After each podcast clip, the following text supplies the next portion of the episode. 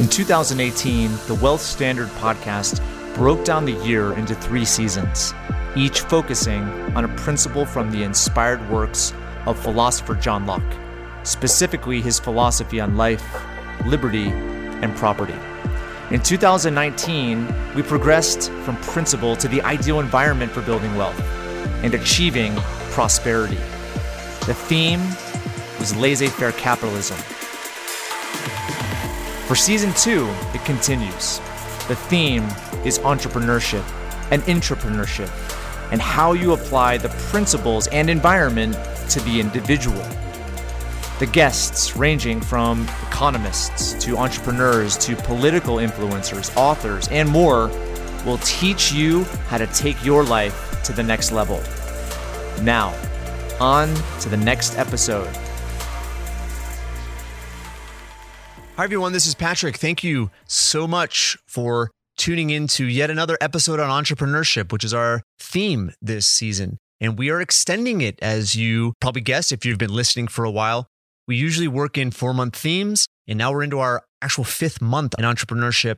I believe that the guests that I had really wanted on in the summer where they weren't able to show, I still believe their message was vital. And so we're going to extend it into October, then conclude our year with two months of another theme.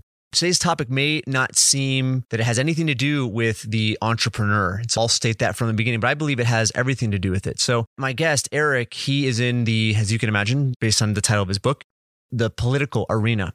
This arena, I believe, is for the most part psychological as it pertains to what we hear and what is represented. And I believe that is a skill of the entrepreneur to understand what is hyperbole and what is actually real and applicable.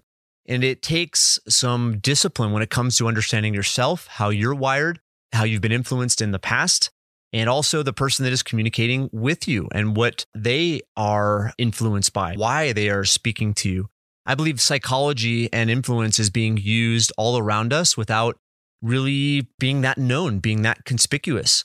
There's a documentary I saw recently called, what's it called? The Great Hack. And the documentary was fascinating because it talked about the history of how a group that I won't uh, name the name here, go listen, watch the documentary. It's on Netflix, but a group that used big data as well as artificial intelligence to very strategic in the way that they marketed during the Trump campaign and previous to the Trump campaign, Brexit, and some other elections.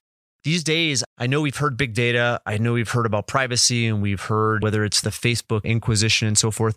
Our information's everywhere and it's being used for a strategic advantage of whether it's marketing and companies or, in this case, the political environment. So being aware of that, I think, is very important, but also it's the psychology associated with your understanding of yourself, your perspective, where it stands, and then being open to others' perspectives, then weighing everything and then coming up with a decision. This is crucial. I believe in times of crisis and times of chaos, there is a lot of opportunity, yet there's only a small percentage that actually capitalize on that opportunity. And I would argue that that percentage understands themselves so well that they aren't necessarily influenced by the emotional side of things, the rhetoric. They're able to understand that and hear what's being said, but not necessarily come to a conclusion. So Erik and I had a great discussion, and I'm going to end my introduction of him with a quote that I found. It says, "The problem with the world is that the intelligent people are full of doubts, while the stupid ones are full of confidence." Very interesting. Okay, guys, thanks again for all the support. If you like what you hear, go check out the previous podcast. Give us an awesome review on iTunes. I'd be so grateful if you did. So thank you. Uh, thank you so much. Now to my interview with Erik Fogg. Hey everyone, Patrick here. Listen, most of you know that I wrote a book last year called Heads I Win, Tails You Lose, a financial strategy to reignite the American dream. And the book has, has sold tens of thousands of copies.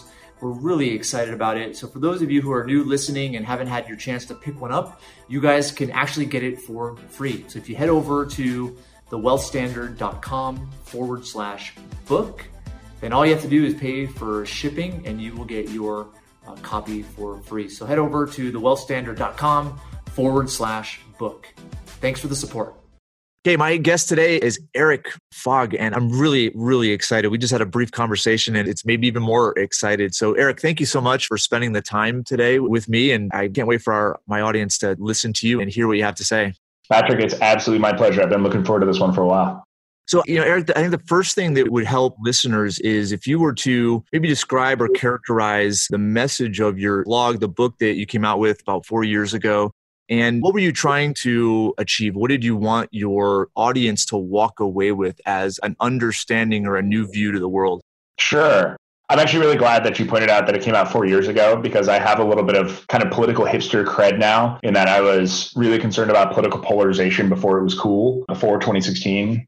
And I think one of the reasons it's so important that I was able to get it out before that was that it reinforces the fact that we were able to do this analysis in the book about political polarization in the United States before Donald Trump was elected, before we saw this kind of schism play out in the American electorate. Being able to do that analysis beforehand shows that this has been coming, right? That Donald Trump's election and the polarization around it is a result of an ongoing process as opposed to the cause itself. So what we explore in Wedged is what are the forces and incentives in the United States political election system and media around politics that drive us towards choosing these tribal sides and treating politics like war rather than treating it like a discussion. So the big thesis in Wedged is that most Americans have nuanced, contradictory, not always necessarily moderate, but often mixed views about how they feel about issues. And many Americans have very moderate views. Not all do, and that's okay. But that that is not reflected in Congress, and it's not reflected in the national conversation. And there's a, we can talk about as much of the theory behind this as we want. But that's the big insight, is that there's this gap between reality and what is projected into the national conversation. So where do you feel this realities come from? Because it's so widespread. And I've thought about this before as how a big group of people come to a way of doing things that's similar. You know, I associate it. My kids right now are in school. And I look at the school system and the Herman, what's his name? The guy that brought... Herman Cain? Not Herman Cain. It was way back, gosh, the eighteen nineties. I think it was Horace Mann. Horace Mann. Oh, yeah. You know, brought this whole kind of Prussian idea of the school system, where it was going to a more regimented, dictatorial, hierarchical structure in which teachers are placed in this very elite role and essentially teach people. The whole theory is that to train workers, to train military people, right? To be told what to do. And, and you look at just, wow, like going through elementary school and then junior, middle school, and then high school, and then even college. It's like, it's the repetition over and over and over and over again of being told what to do, told what to think. You have to do this in order to succeed. And it's like, it's interesting how that plays into our ability to look at what you just described as reality. And that's what most people's reality is. At the same time, it also helps us understand like why we're in the situation we're in as, you know, in the political uh, scheme of things. Absolutely. We don't bring up the U S education system in the book in particular because it's one of the constants throughout this change period that we're talking about. And the period we're talking about is starts in the early nineteen nineties, where we start to see this weird divide happen. A good example is in as regards abortion, the actual policy ideas that Americans have have actually been the mix of policy ideas that Americans have has been constant since the nineteen nineties, but there used to be much more of a combined identity around kind of what my position was in abortion. Most people were pro-choice, but even though people want the same policies, there's been this bifurcation of pro-choice to pro-life, and it's about fifty-fifty now. Even though everyone thinks the same thing, they just identify differently now. So it's over that time period that we're explaining what is the thing that changed. Your point about education is really interesting because of how it preps the human mind to respond to what it's seeing in the media. So yes, what is the thing that changed? What's driving this split between narrative and reality? And what we believe, what we hypothesize in the book is that changes in how media is consumed are the primary driver. So if we think about how the brain is prepped, and then we think about how media has changed, no longer do we consume media in these long forms of newspapers. We consume media, both television media, internet media, through very small chunks that activate a very different part of the brain. They activate this very instinctual, immediate responsive part of the brain, which is a totally different literal region of the brain than is activated during reading a newspaper. That part of the brain is very responsive to emotion. It's very responsive to anger, to fear, to frustration.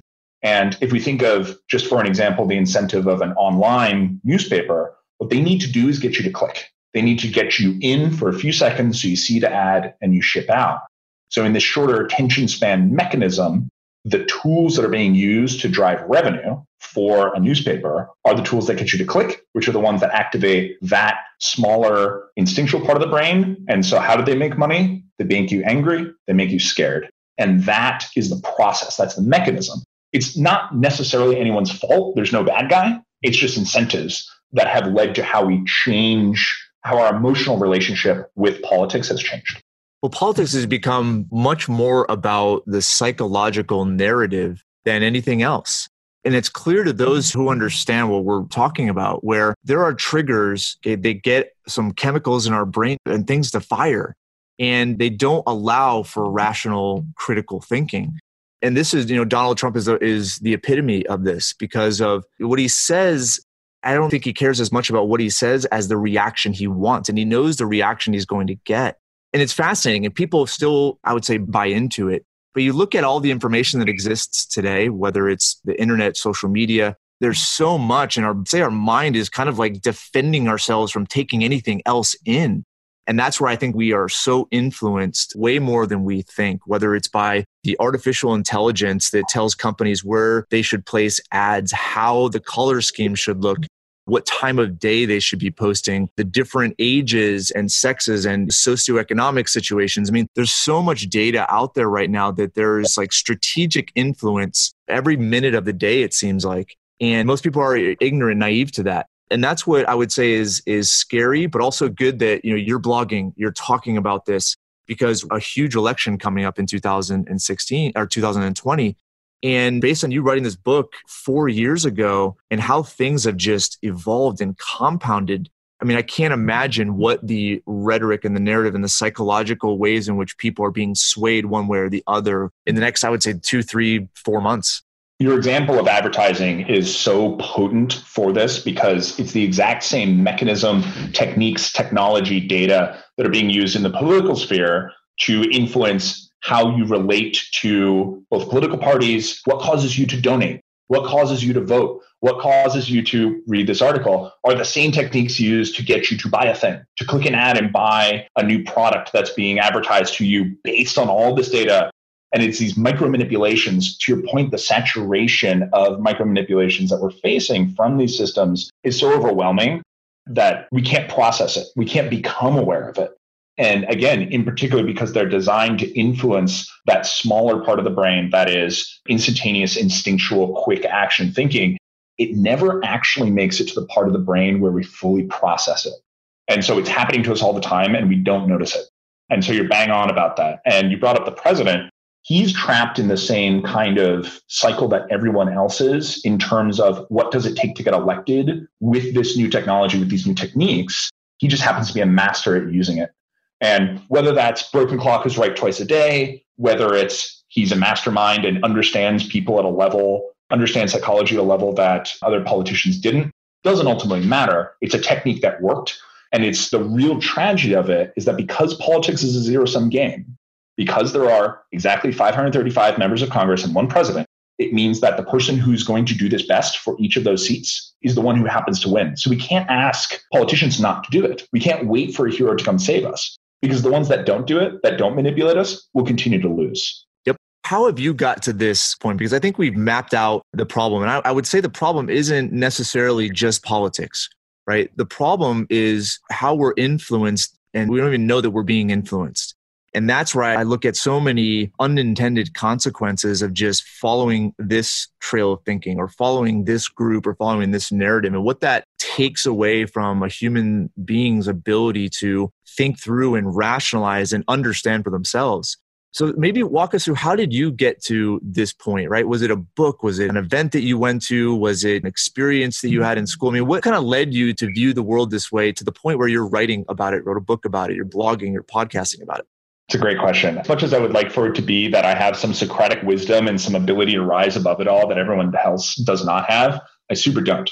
I have in time started to see sort of where I'm being manipulated by this, because I have my own emotional reactions, my own biases, my own desire for something to be true and revulsion of some other fact. But the thing that caused me to start to see that something was afoot was when I went to college.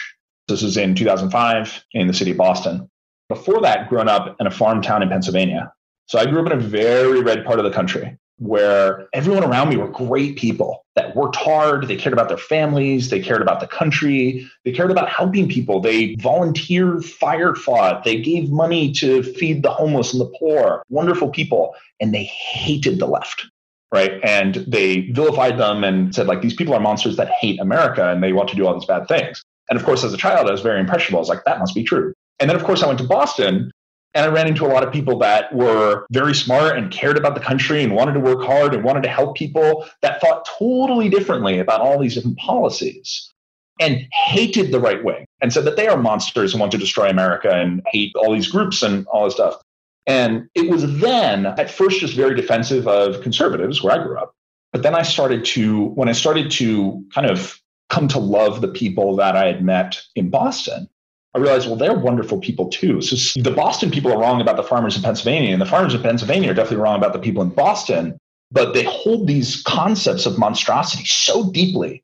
And I used to, until I had met all these people in Boston. And I wondered, how the heck did that happen? Like, what drove that? Because disagreeing is one thing, and even disagreeing fiercely is, is one thing. But to really believe, and we have good data of this in the book, that people in each party really believe that other people in the other party have terrible intent, that they're out to do bad things.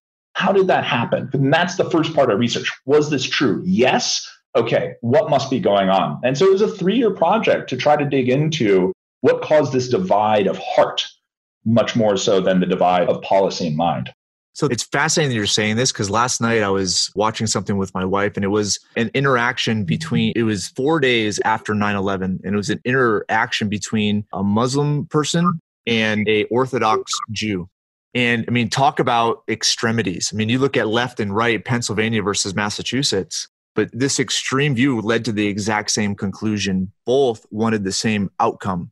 Yet they became so involved in their group, and the notion of group psychology just programs the same thoughts and the same feelings over and over and over and over, where they're part of us and we don't know why we're reacting the way that we are. We just react that way. And that's where I look at, if you're aware of that, then it allows you to really question the assumptions associated with what you believe, why you believe it.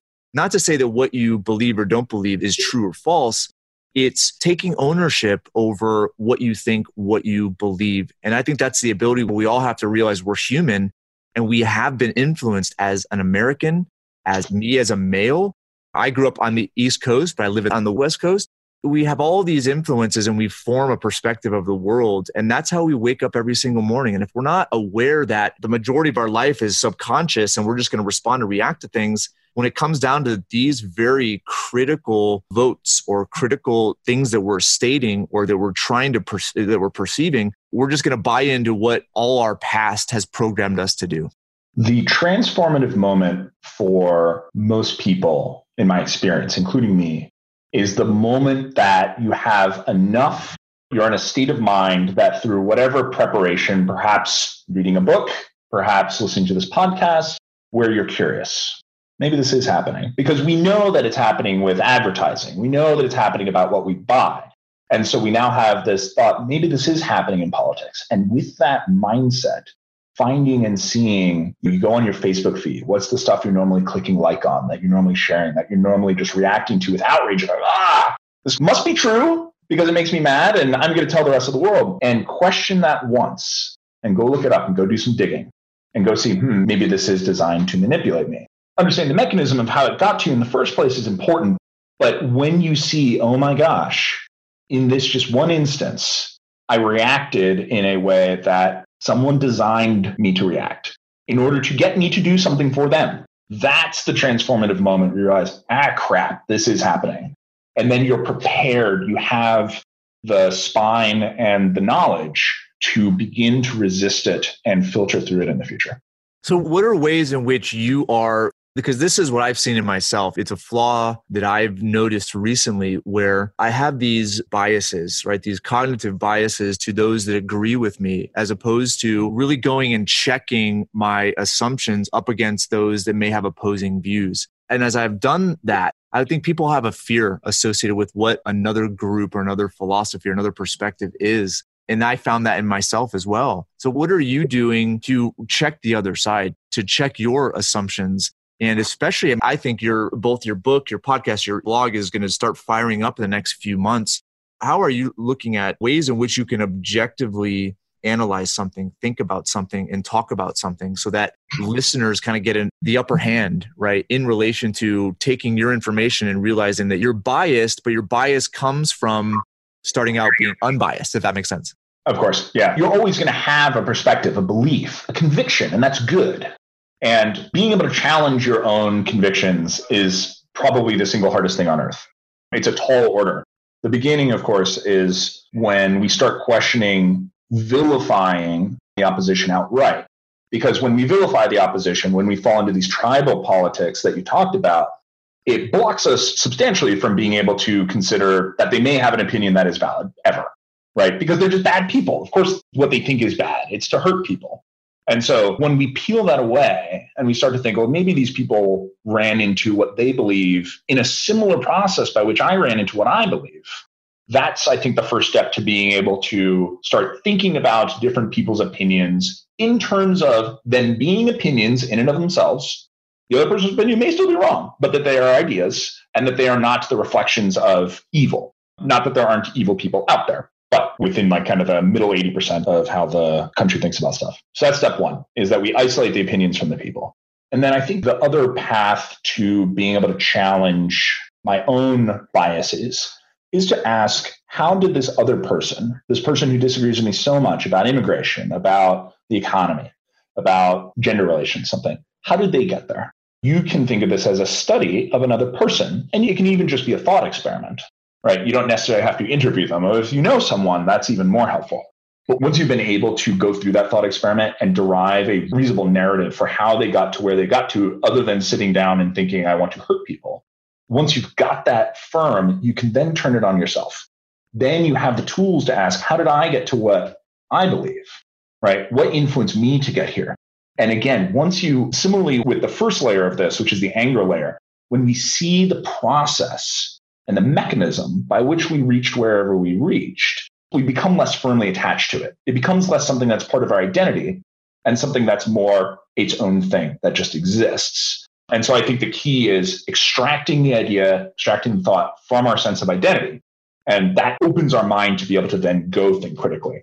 And then actually changing our minds, actually doing the study, that's the long work. It's not the emotionally hard work, but that's the long work. So what have you seen as some of the success of your podcast, your book, where someone had a certain point of view, a way of looking at things, and they've realized how they've been influenced and swayed by this political narrative or that political narrative and kind of came to an understanding that's different? Because I look at most people consuming this information won't do anything with it, right? They'll listen to it, oh, that sounds interesting. But because of how hardwired and programmed we are, they'll show up tomorrow, right? And respond and react to this the same way they've always done.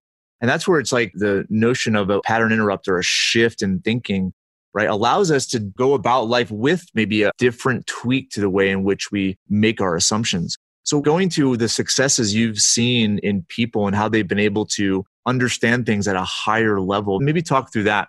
Yeah, good question. The way I like to say it most about how we react to hearing something like this, I think when I were talking about it, something that generally at the level of nod and then walk away, everyone would agree with, or almost everyone would agree with. They'd say, that's great. And boy, those other people who are super wrong, they need to hear this, right? And that's the first thought we're going to have, is that other people need to hear this and they need to go fix themselves. They can be more like me, which is correct.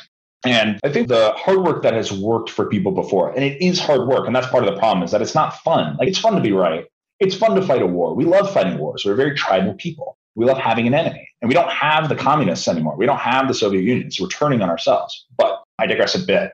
I think the best story that I see people change on repeatedly, I think it's just because it's the first chapter in the book. It's, it's and I, we lead with it because it's the most intractably emotional topic I can think of, which is abortion.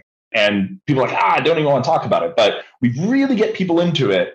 And I think what most people, the success stories I've seen are that someone starts off saying, I am pro blank, right? And anyone who is not pro-blank is bad. They either want to murder babies or they want to oppress women. They're sitting, they've got a war council about how to oppress women and how to murder babies, and that's their plan.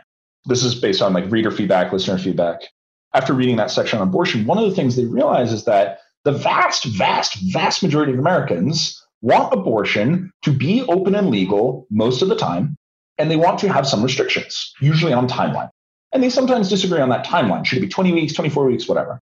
But the vast majority of Americans, whether they call themselves pro-choice or pro-life, would believe in that. And so when you're protest rally with your tribe and you're saying, end abortion, abortion evil, or you're saying, I don't even know the terminology, but essentially like free and open abortion always, right? When you say never and always, you're going to create a reaction. But when you actually sit back and you read that most people want it to be legal most of the time, the people who read it then go, wait a minute, that's me too. I also want it to be legal most of the time. So the readers who get that, they go, like, wait a minute, we can all just sit down and say, we can just make it legal most of the time. And like, there's some tweaks to figure out, and we'll probably fight about it. But most of us want it to be legal most of the time. What are we even fighting about? And that's where people really start to change everything, because we've taken the most like terribly intractable emotional identity politics, life and death, feminism and patriarchy issue, and realize like, oh yeah, as far as policy, we're not that far apart on it. It's just branding. It's stupid branding. It's interesting. You have these two forces, right? The force of wanting to be right and the chemical reaction you get to being right and winning, right? We all know what that feels like. Oh, it's the best. And you have the other side of the spectrum, which is the fear of being wrong, yeah. Right? Nobody wants to be wrong. And so you have these two forces that essentially are converging and creating these absolutes, absolute this, absolute that, because you want to avoid the feeling of being wrong and feel what it's like to be right. And I look at, again, those are very animalistic type of responses, because I would say are, and, and we're all included in this, because I react animalistically just as much as everybody else does. Yeah. Right? But it's being able to take these very critical things, these topics, right, that have to do with our lawmaking and the future, whether it's our future, our kids' future, the future of our society, right? These are very important issues, and being able to approach them right, as unbiased as possible, as unemotional, I would say, as, as possible, is vital. Yet what's coming down the pipe, right, is probably more artificial intelligence, more computer learning, very strategic influence that is going to get us to just buy into our tribe. And if we're on the fence, buy into some tribe. Right. And your point about that buy-in actually represents, the, I think, the biggest strategic challenge to this. And the third fear people have, which is the fear of losing influence in stuff that they care about. Because I think what people rightly understand is that if I misalign, if I don't align with a tribe, I'm not able to create the collective power, or I'm not able to replicate the collective power that the tribe has. So there's actually incentive to suborn our own beliefs to a tribe, because a tribe, when it's big enough and angry enough, can actually get something done. Whereas if we're sitting out in the middle going like, well, man, it's really complicated, right? It is real that the people sitting out saying, well, man, it's really complicated, they're not getting much done. The hardest part is if you ask an individual to let go of the tribe and go be independent, there's a good reason for them not to.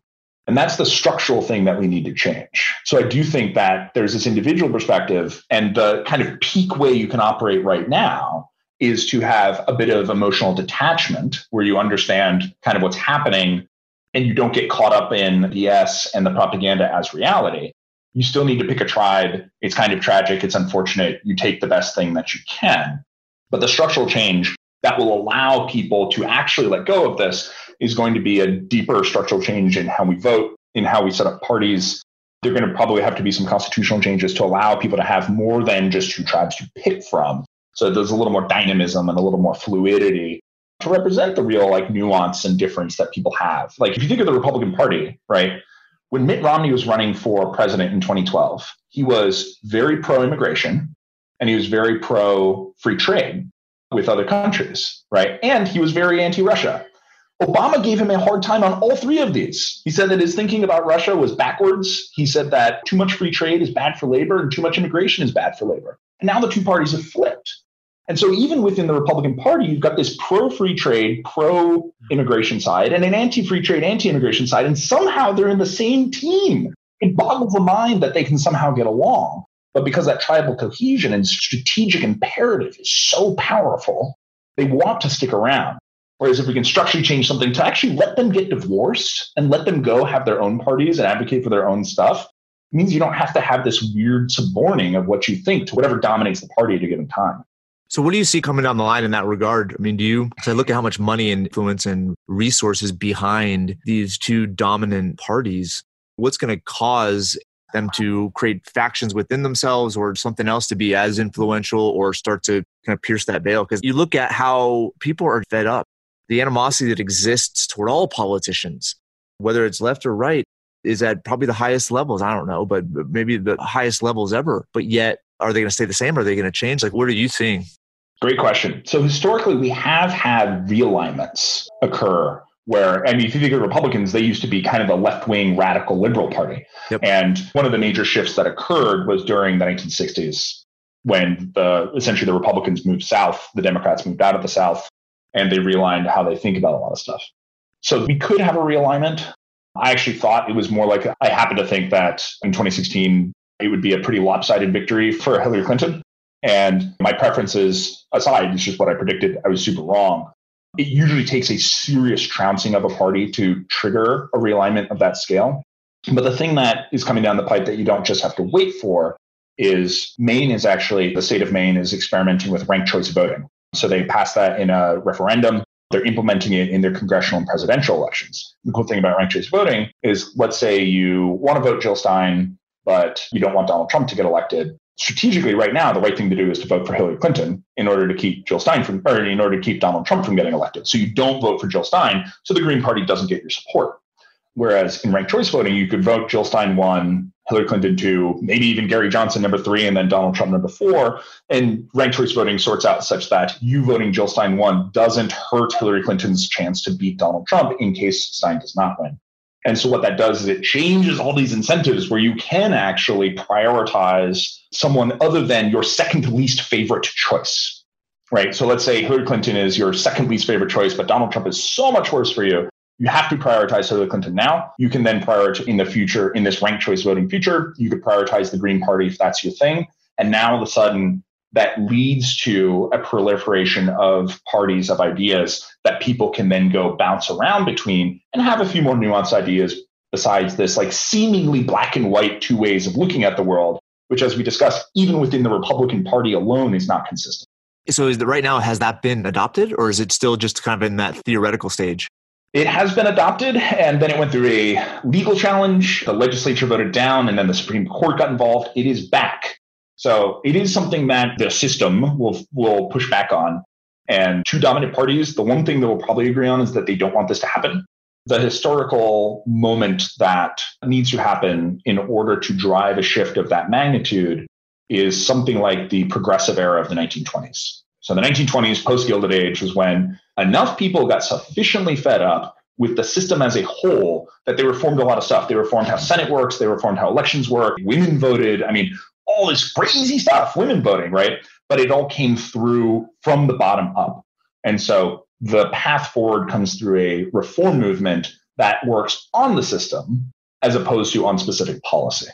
Yeah, because nothing's going to change from the top down. It's all going to happen from the bottom up. Correct. The incentives just aren't in place for it to come from the top. Well, Eric, this has been awesome. And I'm glad we've started to, because we haven't really talked politically on the show this this past year. It's been more business and entrepreneurship and more theory. But I look at what's coming down the line next year, and I've watched some documentaries and just became aware of certain things. And from an individual standpoint, I think the saying that I've always heard is, I'm one person, what difference can I make, right? And I think that the individual has way more power than they used to have, with their ability to communicate, with the ability to express themselves, with the ability to start conversation. I think we have way more influence than we think we have. Yeah. And I look at what's coming down the line and just starting to become aware and educated and figure out ways in which you can be influential is is uh, is vital, because I just see the world is changing so rapidly on like a daily basis. Politics and law, I mean, having that type of structure is, I would say, a necessity for a civilized society. But I, it feels like change is brewing. It's just, I don't know where. And that's why I think we need to talk about how listeners can follow you. How can they get the book? Like, what are ways they can keep up to speed with what you're seeing so that they can kind of circumvent some of the legwork they have to do on their end? The one plug I'll make for, I think, why your audience should care about this as a whole, regardless of whether you buy my book, I actually super don't care. My own startup, I go make my money doing tech things. There's no money in books. Yeah, there's no money in books. So buy my book or not, I super don't care. But the reason you should, you dear listener, should care about this is ultimately that you're an entrepreneur, you're a business owner, you're a stakeholder in this system. And completely selfishly, If the United States political system doesn't fix itself, there's going to be a lot of trouble for the economy, frankly, right? There are a lot of reforms that need to happen to make it work. And there's a lot of want to play armchair economist too hard, but there are danger signs about how we've been managing the economy from the federal level that are due to the fact that we've spent our time being distracted about stuff such as immigration at the southern border and abortion perennially, and whether Donald Trump is a Nazi or not perennially. And those distractions mean that we're not actually, as a populace, advocating for the changes that we need for small business owners, for the like kind of bread and butter engine of the American economy. That's not happening. We are too distracted to do it. And of course, depending on how you feel about it, or depending on kind of how you think about it, like, does that in fact leave the door open for certain special interests to pervert the economy to their interest against the interest of the whole? It's sleight of hand, yep. Precisely. So I think even selfishly, even beyond just like we as entrepreneurs are major actors in this system and have a duty to have a public life, there's, I think, a private interest in this as well. So hopefully that resonates, dear listeners, pretty well. So the way you can find us, if you want to read a little bit more, reconsider media dot com has links both to our podcast, our blog, and my book. I would recommend probably listening to some podcasts of choice first. It's going to be the easiest way to get into it. We're going to talk through a few issues, break apart some of the two-sided narrative about it, dive into some of the nuance and detail. And it's through that kind of repeated practice. A lot of it is on economics. What we don't want to do is tell you what to think. We try to avoid that as much as we can, but we do want to help challenge the narrative that you've been facing and arm you with the tools to be able to make your own mind up about what's important to you, what matters, what reality looks like. So reconsider media dot com. Come check out the podcast. It'll be great to have you. And we'll post all the links that we have on the show notes. So if you're driving, yeah, just go to the website, the wealth standard dot com, and you'll have all that information there. Eric, this has been awesome. Thank you. Thank you again. Thanks for what you're doing. Uh, it's been a great, great conversation, and best of luck to you. Maybe we should link up again once the political environment starts to heat up. That's actually a good idea. Yeah, it's off of my own show. We can do a little, I can riff a little bit more, and we can talk about the election as it's coming, which will be terrible and a lot of fun and terrifying all at the same time. So I would love to come back. Patrick, you are even more incisive and insightful about all this stuff than I even expected. So this has been a real pleasure. Thank you. Okay. Well, Eric, thanks again, and hopefully we'll talk soon. Yeah. Thank you for listening to the Wealth Standard Podcast. Be sure to visit the show's official website, the wealth standard dot com, for appropriate disclaimers and terms of service. Guest opinions are their own. If you require specific investing, financial, legal, tax, or any other specialized advice, please consult an appropriate professional. We welcome and appreciate reviews of the show. Head on over to iTunes or Stitcher to leave your review. And don't forget to subscribe to the show to get access to every new episode and exclusive interviews this season. Thanks again for joining us, and we'll see you next time.